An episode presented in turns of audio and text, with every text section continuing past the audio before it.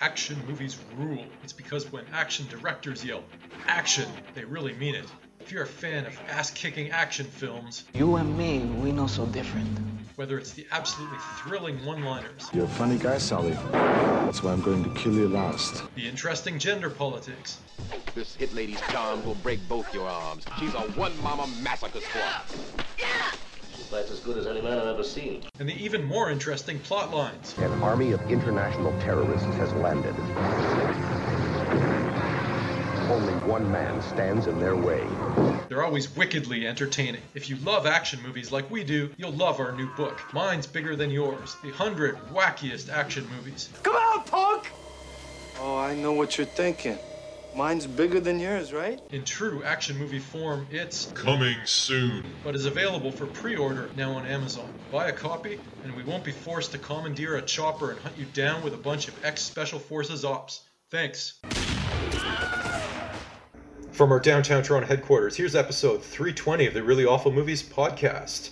The launch of our new book, Mine's Bigger Than Yours, The 100 Wackiest Action Movies. Now, we've been uh, teasing our new book uh, on Amazon where it's available for pre release, and as of November 18th, it's available in physical retail, uh, provided. Uh, you know those uh, stores don't uh, die because of COVID, but we'll be in Barnes and Noble and major retailers in Canada, the U.S., uh, the UK, and Australia. But uh, we urge our listeners to check out our book right now on Amazon and help out the show. So we're we're completely thrilled by this book, and uh, we've been working on it in a very dedicated way for the last what 18 months. I would say so, yeah. Yeah, and uh, so we figured we'd uh, describe a little bit of what it's all about and uh, to whom it'll appeal and how this project uh, got started. Well, let's. Uh, I'll give you a quick answer to that. To whom it will appeal, I'm going to say everybody. This Every, oh my everybody. god! Every target demographic. So we're, we got 65 year old uh, women. Yeah, sure. Why not? Everyone loves a good rip roaring action film, don't they? I know, I certainly do. Uh, what what can you tell me about uh, like how I guess the world of action movie cinema has uh, affected your life, and uh, when did you first connect with it? well, uh, why don't we start off by talking about the the genesis of the book first, and then we'll get into that. Sure, I guess uh, Okay. that'll we'll probably touch on that. Way back when, I had this uh, media job that, as you well know, uh, was all over the map in terms of working nights and weekends and all that. And inevitably, I think it was TBS, Turner Broadcasting, or Fox, one of these crappy networks would show almost every Sunday, every Saturday, some 80s early 90s Steven Seagal effort, whether this was Hard to Kill or Under Siege or one of these things. And invariably, when I would turn on the TV and there were TVs in my office all over the place because I was paid to monitor the media and watch TV.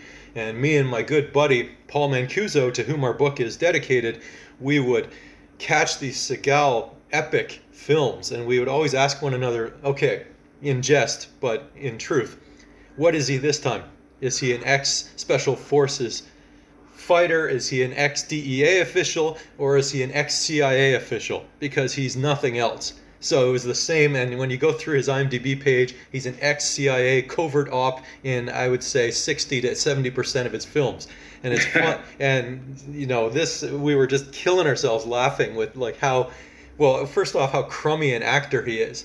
But second, just how fun these movies are and hard to kill, which actually inspired the title of our book. And you know, Seagal is in this epic fight in a convenience store bodega, and the, some generic goon is pointing pointing a, a rifle at him, and Seagal says, I know what you're thinking. It's not Yeah. fair. Mine's bigger than yours. yeah, life isn't fair, right? And, and yeah, so Seagal has his output has deteriorated considerably, to say the least, Well, I in the last say twenty his years. input has, has increased considerably. I'm talking about input uh, into his uh, into his throat and his belly. That's true. It's definitely But diminished. output in terms of the sheer number of movies he's releasing. I mean, the guy's got about ten straight-to-video movies coming out every year. It's funny. Last night, in fact, I was watching this film called End of a Gun, which is, I think, a 2016 effort. It's hilarious because back in the day, I mean, the guy never used guns. He used his fists and feet.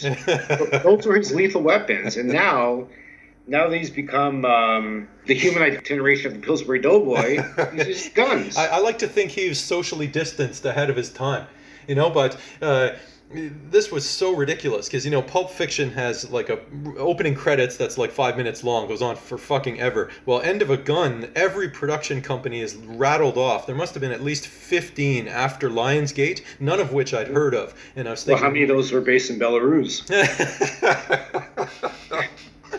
He's definitely the king of the Eastern Europe uh, straight to video uh, market. It's this one was lensed actually in in Paris. So, but Oh, it's not going to conjure up, you know, images of uh, Woody Allen's Midnight in Paris or anything. But it's the most beautifully situated film he's ever done. But my God, it's just so bad. He he connects with a woman I initially thought was a honeypot, so like enticing him into something, but it's actually a, a partner. Uh, you know, like one of these cop buddy type movies, and she helps him like steal money back from a drug dealer. But the age difference between the two was so shocking and the guy must be what 65 years old and this woman was incredibly hot and it just i didn't buy any of it not to mention his glacial action scenes which just they looked like they're stunt doubles all over the place Uh, the deterioration of Seagal is nothing short of incredible. I mean, I recall when I first saw Steven Seagal, I believe it was Above the Law. I saw it in the theater. I think it was about 14. And this was a new action star for a new decade. This was no longer the muscle bound, lumbering, sort of uh, Stallone, Schwarzenegger type beast. This was a, a lean, lithe, yeah karate killing machine. You know, like this is a guy who would go into a bar fight, nary a, a weapon, just his fists and feet, and I mean, the snapping of the limbs, left, right, center, and just come going in there, just this this, this thin aquiline features. Be I wonder, oh, it was with the ponytail. I mean, it was something else, and those snap of the limbs. I mean, that was something that he brought to the action space that was brand new, and it was it was incredible. The man was a, a dynamo, and he was followed up not too long by another uh, new breed of action star, uh, Jean Claude Van Damme. Oh, indeed. And uh, so we should say, I guess both of these uh, gentlemen feature prominently in our book, but we go beyond uh, the usual. Uh, The mainstream. mainstream, iconic, one name, and you recognize them, but also include the likes of uh, Brian Thompson, who, who's got kind of a square jaw and is in uh, Hired to Kill, along with a very drunk Oliver Reed. But but And also. Thompson, uh, perhaps best known for his role as uh, it, I was going to say the Night Stalker, but it's a Night Night Slasher in Cobra. oh my He's god! villain in Cobra, Yeah, yep. yeah, you're right. Oh, that's oh my god. Sorry, I just have, have a bad uh, image uh, associated with the Night Stalker because I've been suffering through the latest season of American Horror Story. Which oh, why? I, it had the Night Stalker, a real life killer, paired with like a, a hybrid of uh, Jason Voorhees and Michael Myers, and the, two of them working together to kill people in a summer camp. It is freaking terrible. But uh, that's an aside. I was also going to say the incredible Reb Brown. Reb Brown. I mean, this guy's got to be in about what four or five um, entries in our book. yes, indeed.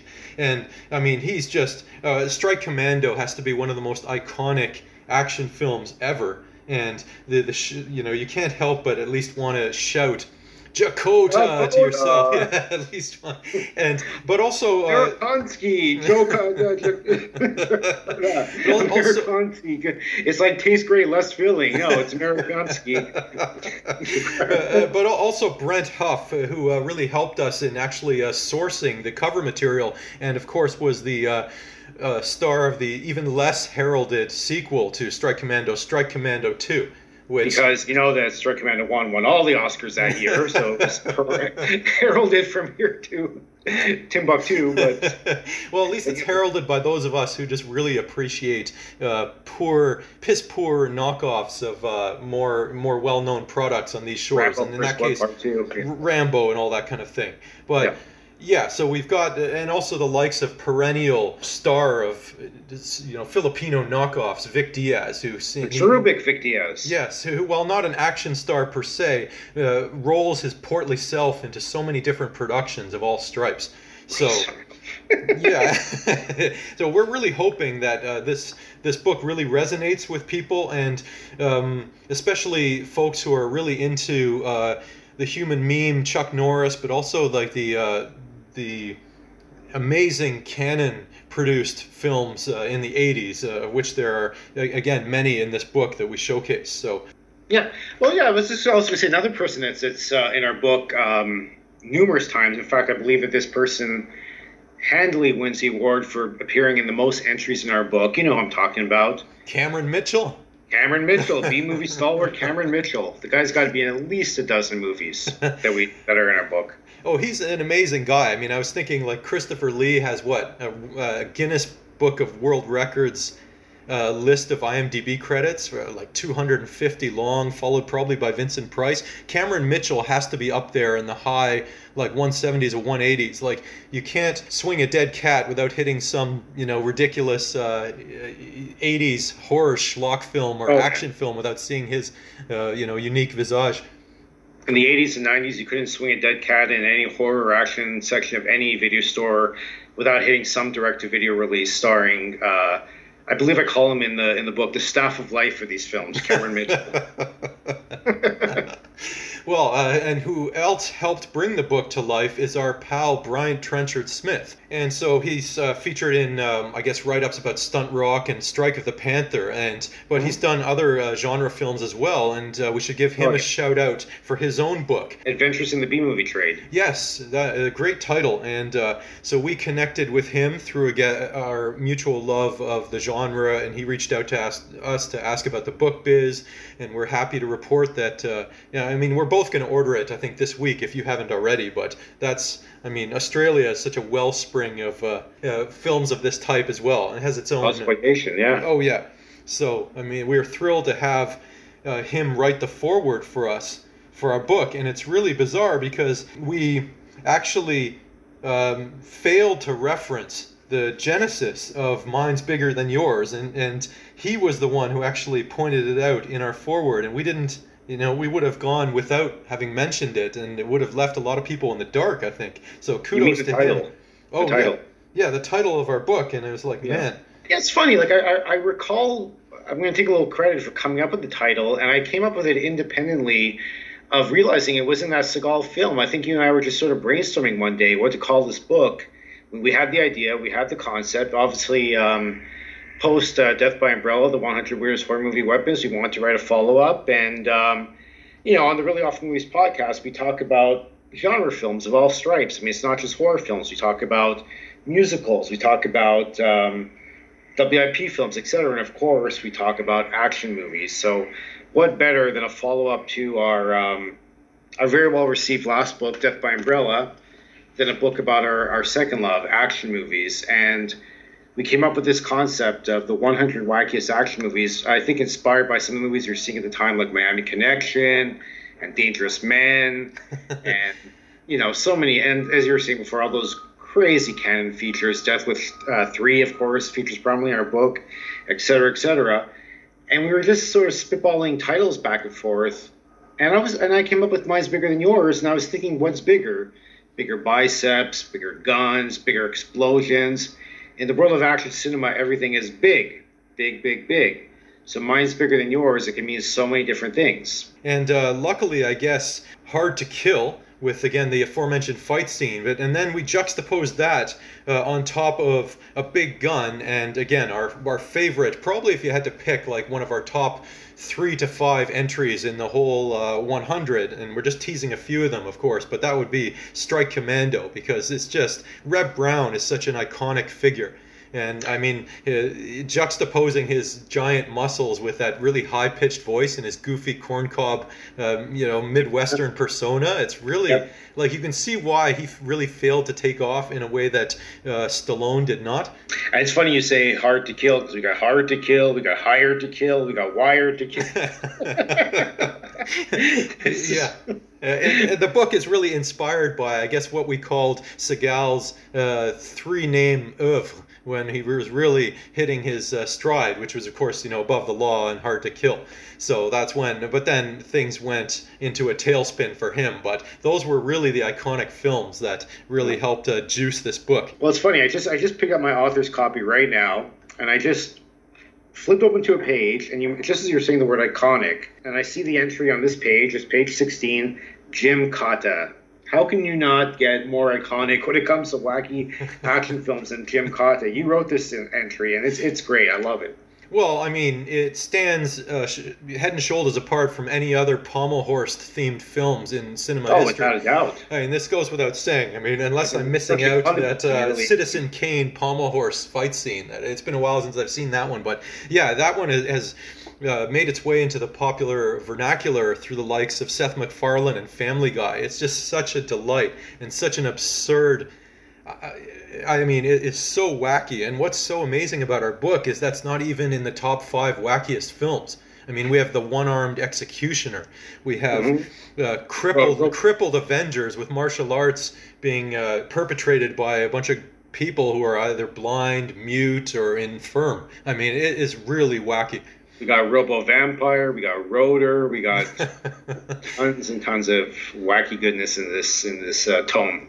And uh, speaking of wacky, I mean, we almost we failed to mention. I mean, the king of the pastiche movie, uh, quasi pornographer uh, Godfrey Ho. Godfrey Ho, I directed mean- Robo Vampire, yeah. And again, uh, kudos for Brian Trenchard Smith for bringing him up in the in the uh, intro as well. But I mean, that guy would just cobble together uh, X-rated films with everything. I think his output also has at least fifty percent of which has ninja in the title. So we got Ninja Holocaust, City Ninja. I mean, you name it. This guy's the king of the ninjas. Indeed. And we got American Ninja in there too. So because even if these films don't scream wacky when you hear about it, there's elements that are wacky. oh, for They make sure. them wacky. Oh well, uh, I was thinking of uh, back when uh, video stores were still uh, were still an active and uh, contributor to uh, the popular zeitgeist. There was uh, our pal at Suspect Video showcasing a particularly exemplary film that uh, is the brainchild of auteur and solicitor in L.A. Ah, Yeah, I forget. yeah, this is uh, Mr. John DeHart and his movie Get Even or Get Even Or Get Even. Get Evan, you know, sick, S I C, aka Road to Revenge, which is Mm-hmm. one of the most batshit wild movies and is I think the room of this of the genre. Uh, you know, followed closely maybe by Cracker Jack 3. Yep, for sure. And we guys, the reason why we're saying get Evan or uh, get even is because the title, even though it's two words, they're linked together. There's no space, and it's in quotation marks for some crazy reason. So just the title alone is makes it worthy of inclusion in our book. Oh and yet yeah. there's so much more to get Evan, get even, get even, good evening. Good evening. Good evening, Squire. Yeah. It, it's it's jaw dropping, hilarious, and wacky, and off the charts. It's a vanity project for Mr. DeHart, and man, oh man, does he have a lot of uh, vanity to uh, display? to I spread mean, around. Yeah. Uh, well, his that's yeah. katas and his singing and his line dancing and his soliloquy reading of William Shakespeare and ugh, just too much. Uh, too sa- satanic panic exposition, but we don't want to spoil that one. We urge everyone to see that for sure. But it's the broader themes, the ones that undercut and underpin the films in this space, regardless of whether uh, they're big budget, star driven vehicles or some misbegotten piece of tripe in. Um, in the Philippines that has Filipinos passed off as, as Japanese people. Mm-hmm. But there are certain themes that keep coming to a head that we've seen time and time again in action films that we just thought had to be linked together in a cohesive thread. And I'm thinking, Oh, yeah. I I just saw it last night in The End of a Gun.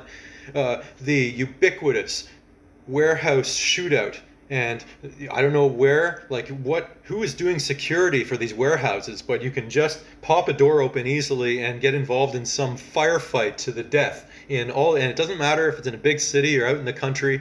And this even comes to a head i think in uh, sons of anarchy and all types of shows. It doesn't even matter if it's in the genre but particularly in action my Oh yeah, and in the book we, we talk about the surfeit of um, abandoned warehouses in the United States of America. They're just sitting there waiting for shooting. Not not to mention the, the, the number of warehouses, but the number of railings within the warehouses.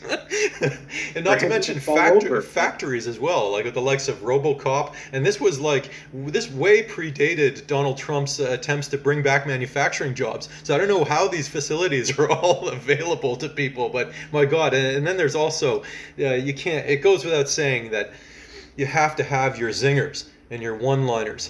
Before a beatdown, you have to dispense with some sort of wisdom that, that these films became known for, and there's a whole slew that we're going to get uh, touch on in the book, and we're not going to spoil them too much here. But some Yeah. of these themes that just Oh. keep recurring. so many tropes, so many cliches. Uh, one of my favorites is the hero and the villain. After uh, an hour and a half of locking horns, trying to destroy one another, they have uh, sort of a bonding moment. you know, the two of us, Jeff. You know, you know. We're not that different, you and I. No, no, you know. Perhaps in other circumstances, we could have been friends. We could have gone for a cappuccino together and said, "I'm going to blow your brains out." yeah, it's almost like in the Great Wars where the Germans and the uh, English soldiers would sing uh, Christmas songs to one another. But yeah, they- could have been friends if the circumstances were just slightly different. It's Mhm. it's such a damn shame. Uh, also, we were talking as the in early in the book's genesis about henchmen, and I was sort of speculating as to how they would source the talent for this because it's such a vital profession, and yet, um, like sh- short of I don't know what, like putting out an ad in Craigslist, but I don't know how you would staff henchmen. Well, it's funny you say it's such a vital profession. It is vital. I mean, every every arch villain needs a whole group of henchmen, but not very vital henchmen. They're not. a, they don't really have much of a life expectancy.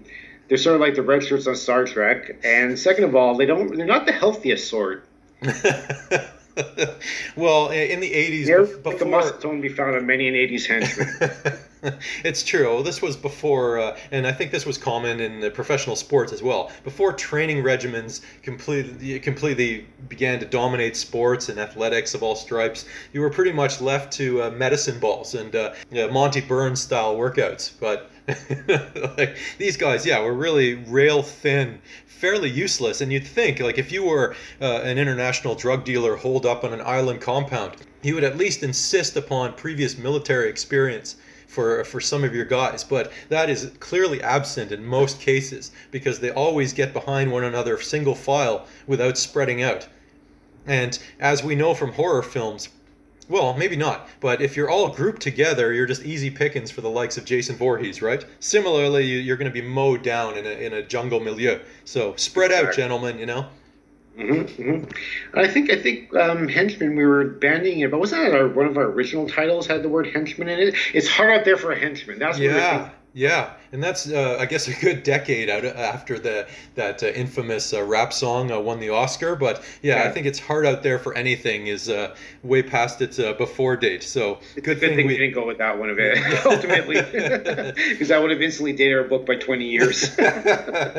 and now, speaking of military men, uh, now we have a table of contents where we divide it as best we could into different sections. Now, of So course, similar to Death by Umbrella. I mean, Yeah. we got to say that it's not even though it's a 100 wackiest action movies, it's not ranked from 100 to one. It's No. just they're all together. They're all they're all equally deserving of the wacky title in amongst their own right. Oh yeah, for sure. And so what we have is, uh, of course, though a, ded- a chapter dedicated to those who serve, and I mean serve in the military capacity, not uh, further our interests in uh, just being in a bad action movie and serving our our purposes. But so we definitely have what is it, uh, enlisted men, and then uh, we do uh, tap into the uh, most, I guess, the I guess the subgenre which has the most uh, films in it, which would be uh, broadly speaking karate and martial arts. So ain't that a kick in the head? And then, but we also tackle some dystopian hell as well. Well, let's yeah, let's go let's go in order. So we have Ain't That a Kick in the Head? That's the first chapter. That's after the wonderful foreword by Brian Trenchard Smith in our introduction. Ain't That a Kick in the Head? The aforementioned Gymkata is in there. We'll just say maybe two or three titles. We don't want to give away the entire thing. Um, American Ninja's in there, and uh, let's pick one more, Chris. Uh, no retreat, no surrender. No Uh, retreat, with no surrender. with- a movie replete with retreating and surrendering. no, it's called No Retreat, No Surrender. And if you've thought Jean Claude Van Damme has been uh, typecast in perpetuity for being a Frenchman or a Belgian because of his uh, uh, marble mouth accent, well, uh, prior to that, you'll be glad to know that he played a Russian supervillain. So, yeah. He was even billed as the Russian. Fantastic. Yeah, Uh, and then our next chapter after that is dystopian hell, and these are all your post-apocalyptic films and so on. So one of one of the titles that's coming out of me is Land of Doom. yes. Land of Doom with harmony. I can take care of myself. That's another cliche. Oh yeah, I can. That, that's typically, uh, as it was the case in uh, in Land of Doom, but it's with a female uh, sidekick. And when she becomes separated from uh, the muscle-bound uh, behemoth with the Easter Island head, they she usually proclaims uh, in in defiance, "I can take care of myself," which is resolutely never the case. But still, well, never say never, as we'll see in other chapters. But yeah, dystopian hell. We got Rotor, the fantastic uh, dystopian robotic AI movie, way ahead of its time. Where you make a robotic um, policeman and you you feel um, fit to give him a mustache, a Ned Flanders-esque mustache. and and David Carradine in uh, Future Force with his just beer gut protruding, even with a 140 pound skinny frame, really disturbing. He gets a prosthetic arm that he uses to, uh, you know, beat down bad guys. It, it's pretty bad. And uh, well, it's like a cannon on his arm, isn't it?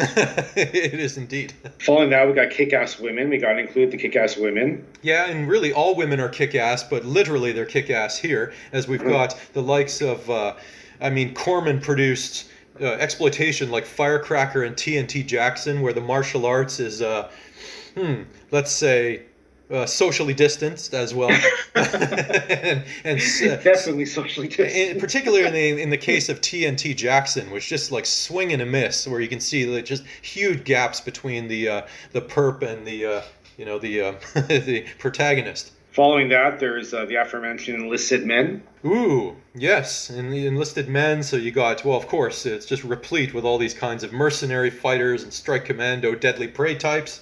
Followed by revenge is a dish best served in this chapter. And yes. you may say that revenge is a staple of every action movie, but this one in particular, it's all about vengeance and doling it out. And so there you have crippled Avengers, uh, Death Force, which uh, rolling vengeance. Oh, oh, the great yeah. Ned Beatty is in that one, wearing a ridiculously uh, undersized leather vest. I mean, it's just unbelievable. Uh, the next one, I mean, you know, a little bit of a, a crowbar with this one, but my fist, your face, which is instead of having a specific martial arts like uh, Seagal and his propensity to bend back hands, always in every Seagal film he bends back a hand like 45 degrees. Has to appear in every scene. Does he still do that? Would oh, of course. That in... That's the one thing he still can do because he can't lift his leg above his knee. So I mean, you're left to this kind of, and always like it makes you wonder. Like Aikido is pretty limiting, right?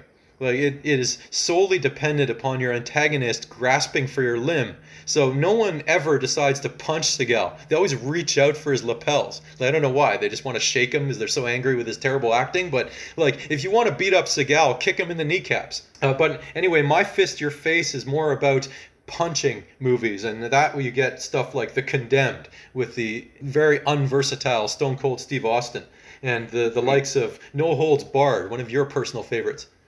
Yep. No. Oh yeah. Well, I mean, I've come around to it. When I saw it in the theater as a young kid, oh my god, did that movie disillusion me like no other? I've come around to it over the years, and uh, that's one of my favorite write-ups. Is No Holds Barred.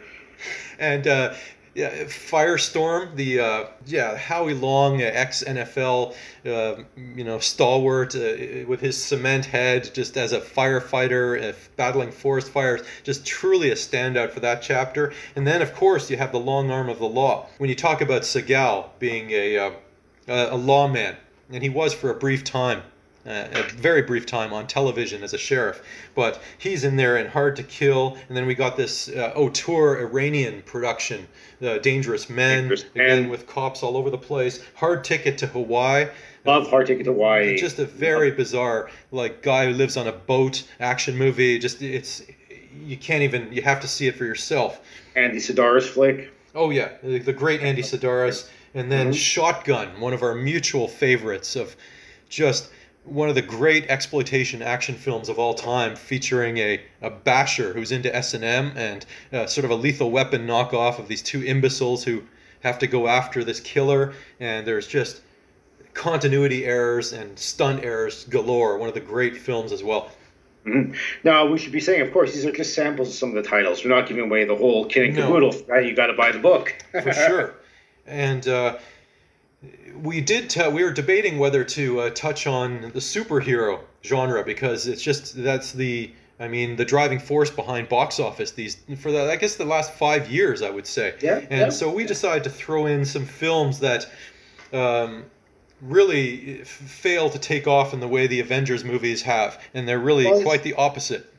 It's funny because we have in this chapter, which is entitled Superheroes, we have a Captain America movie, we have Wonder Woman, we have The Punisher, we have. You might think to yourself, well, wait, these are these are big budget movies, but no, we have the earlier versions of these films, the low budget versions of these films. Captain America 2, Death Too Soon, which was a TV movie uh, uh, disguised as a backdoor pilot for a TV series starring Reb Brown and Christopher Lee.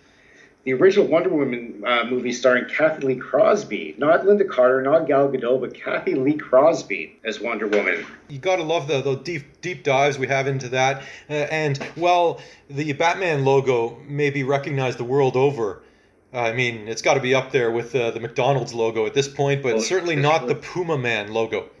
Puma Man, yep. the movie that Donald Pleasence, uh, and this is a man with a, a large filmography. Donald Pleasence cites as the worst film of his entire career, and he was in uh, Halloween's five and six. So I mean, those are pretty awful movies. So Yeah, and the Puma Man was not a cash in to the uh, you know the shoe brand of the same name. Unfortunately, I don't think it might have been. And then uh, lastly, of course, I mean again a shout out to Seagal. That's oh, oh my God, the man is just so integral to this book. It's uh, but we've got covert ops, and as I said, St- Seagal is always a, a black ops or a former CIA special ops player. So obviously he's going to be involved in this too.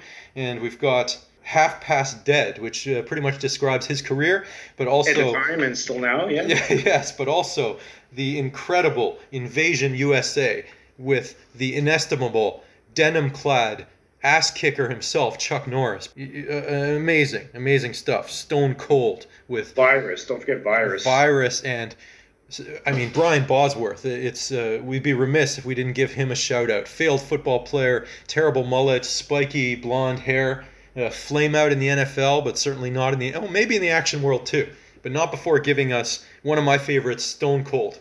I did catch recently a Force of One, which uh, I wanted to podcast with you, which has characters just being aghast at this nascent thing called karate that was happening in the 70s and it's really amazing and chuck norris is enlisted by a police precinct to uh, instruct its officers in the martial art so it's it, it really is amazing how this sea change happened i think spurred largely by bruce lee but also uh, uh, to some extent blaxploitation and uh, Everybody was kung fu fighting. fighting. Yeah, they indeed were, and even more so. And uh, I mean, at least the likes of Chuck Norris had the goods, and he was a karate champion, and he's a multi.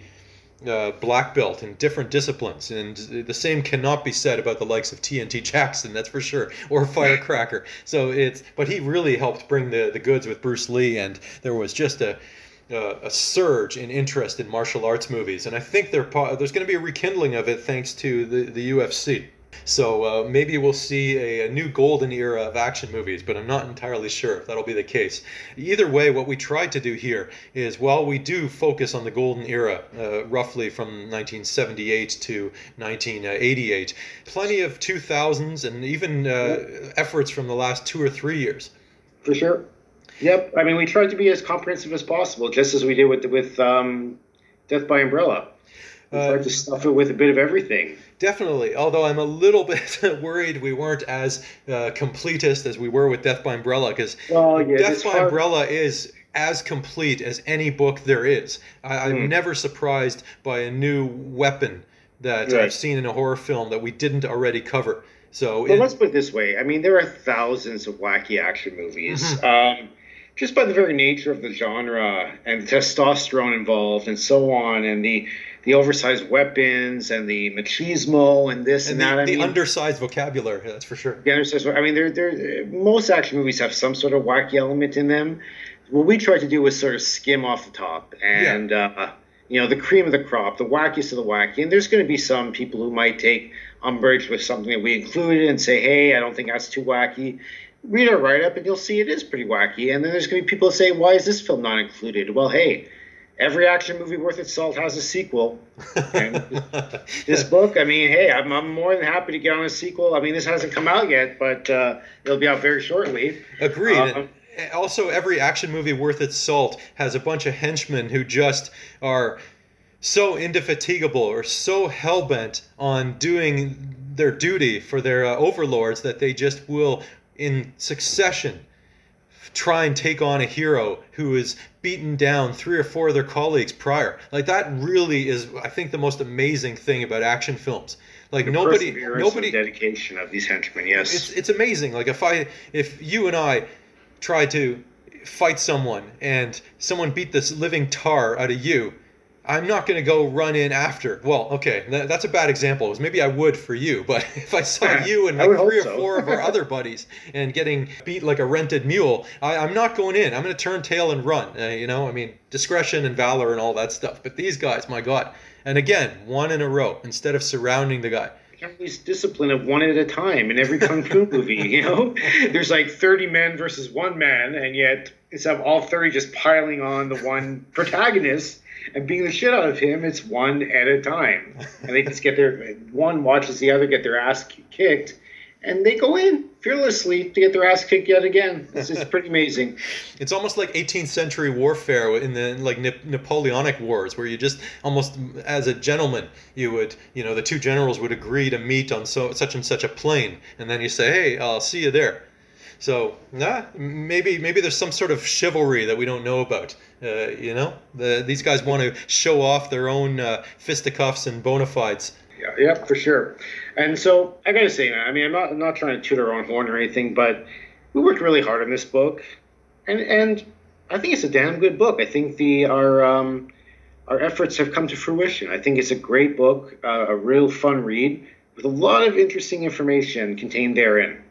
Yeah, so it's not just uh, much like in our horror book. The approach is to have a comedic bent, but also uh, offer a lot of cogent uh, observations, and but, but also a, lot, a bunch of factoids and uh, referencing all sorts of different figures from philosophy, from psychology, from Philosophizers. philosophizers yeah Uh, you name it to literary figures like we really infused this book with a bunch of uh, references so it's not just your standard uh, shoot 'em up stuff or uh, or Chuck Norris type meme but we re- really do reference a whole slew of different figures and I think it'll surprise a lot of people with by, by being smarter than the title would indicate Yep.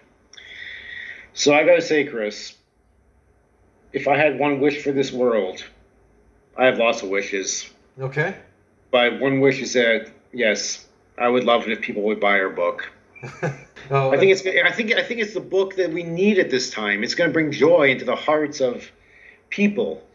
Yeah, I mean, it really will. Uh, With the likes of Road House and Lockup, they, these restore your soul in these difficult times. Uh, they're mainstream hits, but they are also undeniably just totally misguided and yet incredibly lovable. And I would throw Stone Cold in there as well. But again, we tried to cover as many different types of films as we could, and uh, we we belabored it and we fought over it and we tried to whittle it down to the ones that really really were deserving of their of their space. But by the same even if uh, you know our, our readers take umbrage we at least try and write up every entry to the best of our ability and make it as fun and informative as as we could have. Hmm for sure. So buy our book. buy our book? Yeah yeah. Shameful plug. And uh, continue to enjoy episodes of the really awful movies podcast uh, uploaded for your listening pleasure every friday and we shall talk to you soon Take care.